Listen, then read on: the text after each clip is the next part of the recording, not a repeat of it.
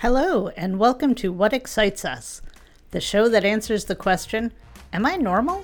by talking about sex and sexuality throughout time and place, including the here and now, from a variety of perspectives and lenses. To be very clear, this is a show about adult themes and not suitable for children, so if you are a kid, go play.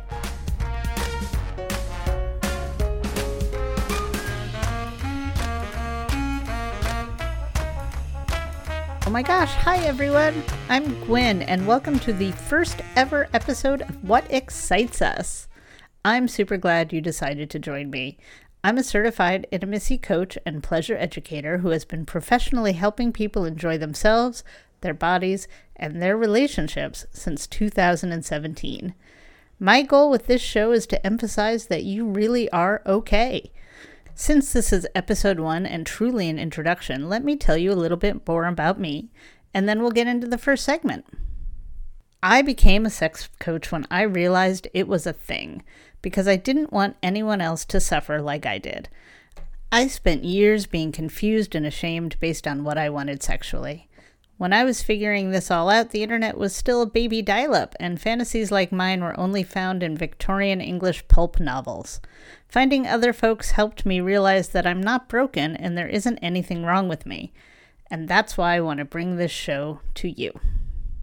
Other things I have done in my life include owning a vintage store and running a music department for a community radio station. I have made jewelry, sold art, and worked plenty of service industry jobs. I do genealogy, I'm an obsessive thrift store shopper, and I love my plants. I also own a vintage zero waste beads business with my college bestie where we specialize in curated collections.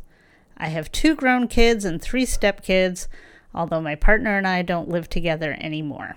I identify as pansexual, polyamorous, and kinky with she her pronouns. Whew, that was a lot.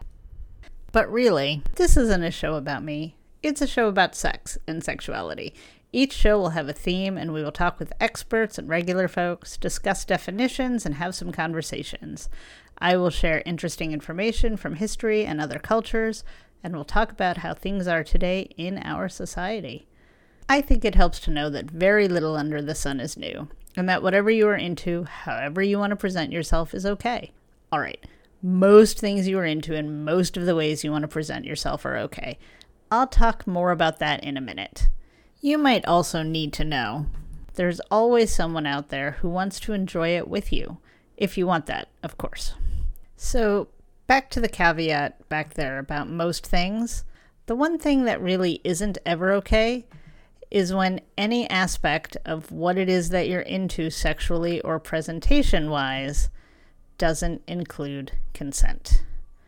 I'm sure you were all thinking, well, I'd never rape anyone, so I'm okay. And yay, good. I'm glad that isn't an issue. But I'm also talking about full nudity with unsuspecting folks, activities that weren't talked about, pressuring someone, and then, of course, back to the obvious the many ways that we can do actual harm. Now, I just want to get those things out of the way because I want to be clear that when I say everything, I really mean almost everything. But that's cumbersome to say, almost everything. And I want to believe that you are thinking people who know this. And if you have psychosis, please seek help. And if you need clarification on anything in particular or general, please ask. I guess the TLDR is harming folks is bad, and consent and conversation is good. Got it? We're clear? Good. And now, allow me to introduce you to our first segment. Every week, we will have a question of the week and you can answer it on our webpage, whatexcitesus.com. There is a button about midway through the top of the page that says start recording. Right above that is the question of the week, and it's completely anonymous. You don't have to leave me any information, although you certainly can. I invite you to please answer the question of the week and record any other questions or comments or even stories you might want to share. We also talk to random people on the street to ask them, What's the word?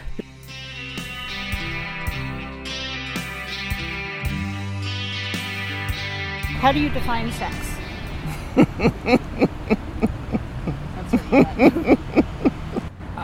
probably extremely broadly. I think I'm still defining it for myself, actually. Sex is what makes me tingle. A sensual moment, a physical sensual moment with a partner or partners. Yeah. Oh my gosh. I, I feel like sex is part of life, you know? Uh, there was a time when I might have been able to answer, you know, like sex is fucking. But there's so much more. Well, there's a lot to it. It takes, it doesn't necessarily take more than one to tango, but I guess the part of the goal is pleasure. Uh, for some copulation, there's really no one definition. Yes. I think sex is whatever someone believes to be sex. Medical Dictionary at freedictionary.com says it is sexual activity or intercourse, and also genital interaction. Most sexologists use this definition as well. Let's hear that again sexual activity or intercourse, and genital interaction. This means many more things besides intercourse are also sex. This can be great. Some reasons to adopt this definition include that it eliminates the concept of foreplay.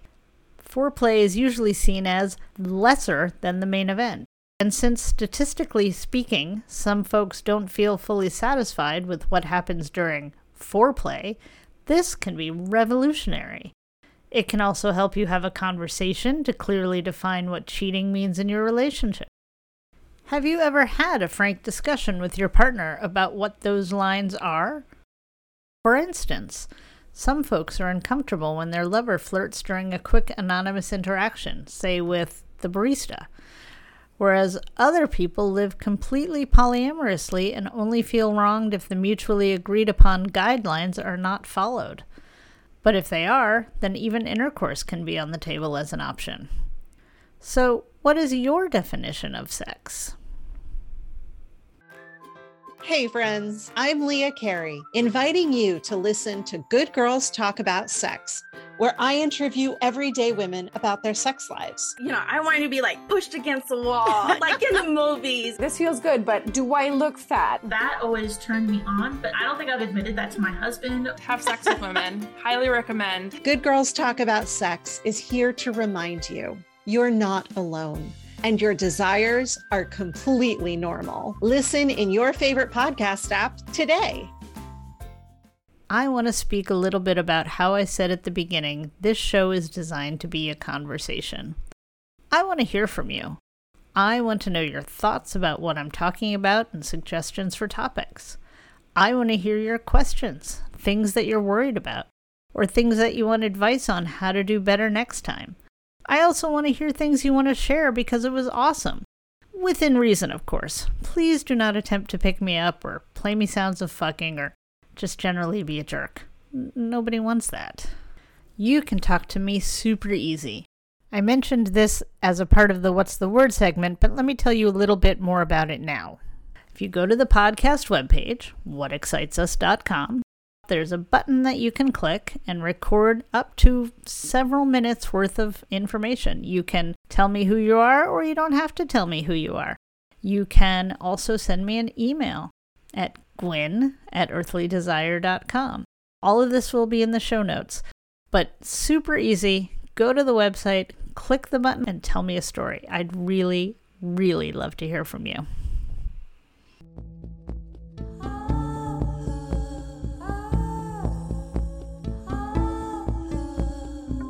This episode of What Excites Us is brought to you by me. I'm Gwyn Isaacs, and besides being your podcast host, I'm a certified sex coach and educator. And right now, I have some openings for text based clients. I love coaching over email and text. It allows you to be open and vulnerable in ways that may feel too difficult in person, which lets us tackle the concerns you have at your own pace. Very few of us were taught how to have sex. Most of us are feeling our way through the dark, hoping we get it right. I can help you build skills in the bedroom and navigate your intimate relationships. I have two ways you can sign up to start texting with me right away.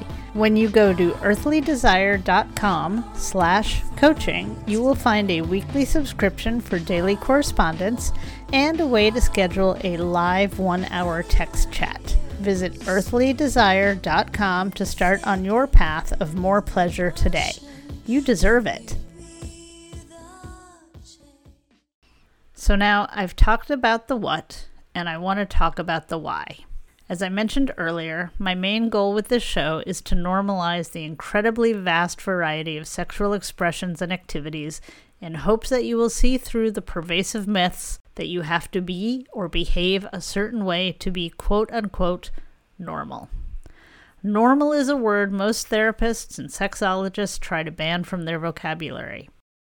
Usually, when my clients ask me if they are normal, they are really asking if they are natural and not some sort of deranged, perverted sex weirdo. And when it comes to sex, there really is no standard. People enjoy eroticism in a huge range of ways. Doing what feels good is good. Again, as long as you aren't harming anyone, and that includes yourself. So let me just get to the personal for a minute here. I am a kinky person.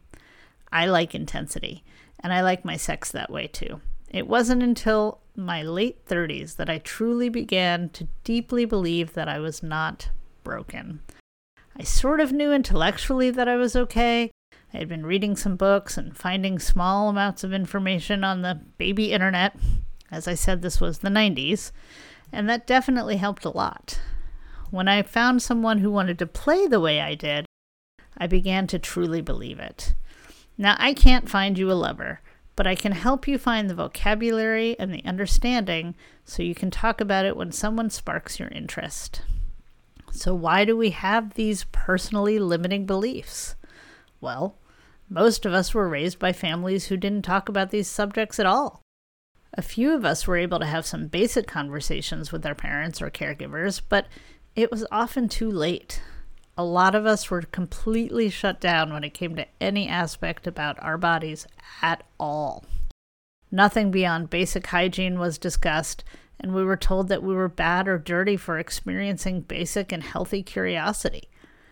Even the tiny amount of people who were able to have meaningful conversations with their elders were also still getting messages and information from their schools, their religious institutions, other kids, and the media.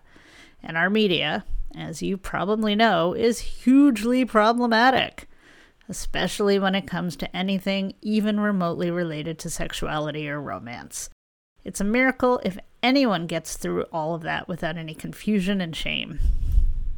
Speaking of which, I want to draw our attention to a term that has become a putdown.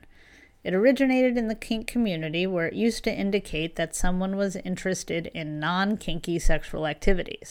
It has hit the beginnings of the mainstream media, and I want to do my part to actively disagree with it being in any way, shape, or form basic, meaning bad.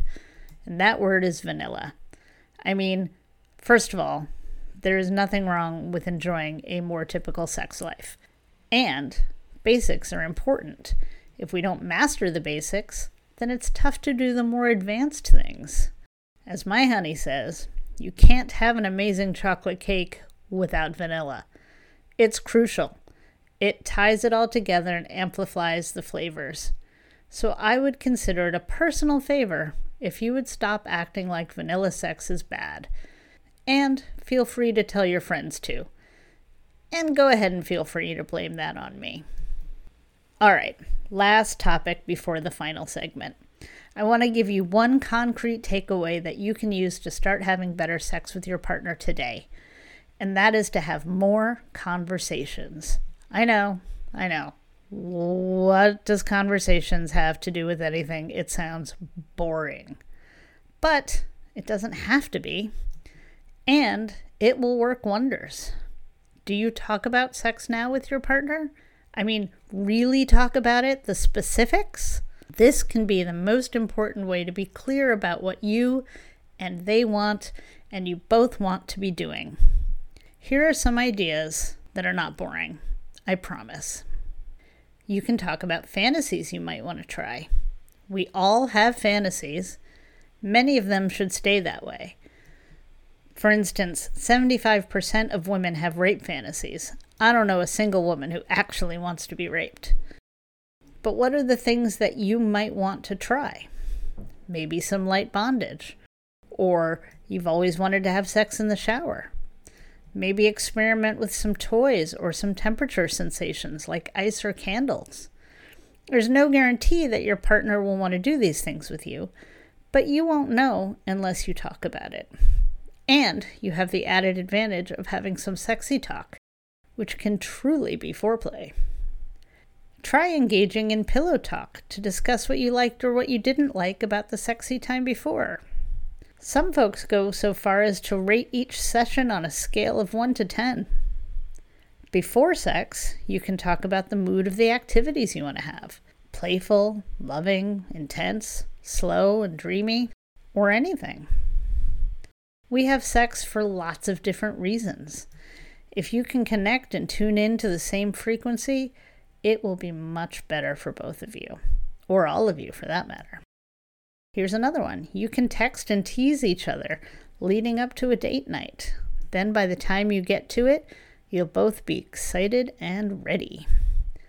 One more bonus tip try one of my favorite activities to suggest to my clients. It's called show and tell. Just like when you were little, but way sexier. You can demonstrate to your lover exactly how you like to be touched. This could also be mixed in with some role play, like playing doctor, student, or captive, or just fun being the two of you. It can get silly, or it can be informative, or it can just be you two enjoying each other. Which leads us to our last segment the conversation. This is where I will play or read the messages you have sent. Maybe you have questions or comments to share. Please do. Please, please do. And you can do so by visiting the show's webpage, whatexcitesus.com, and hitting that button right on the top. Today we have a question for the internet Is sex physically good for you? The answer is yes. Engaging in sexual activities is great for your body in both short and long term ways. It doesn't even have to be with a partner. Sex can release stress and improve sleep by releasing hormones and other brain chemicals that create a sense of peace and relaxation. Sex is great exercise and good for your heart, reducing blood pressure and, and even using up calories. So go ahead, have that extra slice of pizza just plan on some marathon athletics after dinner. Orgasms can ease menstrual cramps and other forms of pain in the immediate and for several hours. So the old joke about not wanting to have sex because of a headache is backwards. Sex can actually cure your headache. Having sex can help with incontinence because it strengthens the pelvic floor muscles. There is some evidence that suggests having regular sex can build up your immune system and keep prostate cancer at bay which is pretty amazing, in my opinion. Lastly, having sex can raise your libido, which will encourage you to have it more often, which is just generally a win win win. Welp, that's it for this time. Be sure to tune into our next episode where our first vocal exhibitionist will tell us all about how her kinky and polyamorous dreams are coming true. If you have a story you would like to tell, please pitch me on the website What Excites Us. If you liked what you hear, and even if you don't, please rate and review the podcast and tell your friends. What Excites Us is produced, written, and edited by me, Gwyn Isaacs.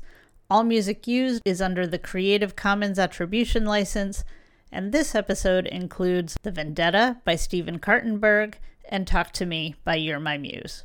Thanks for listening. You are appreciated.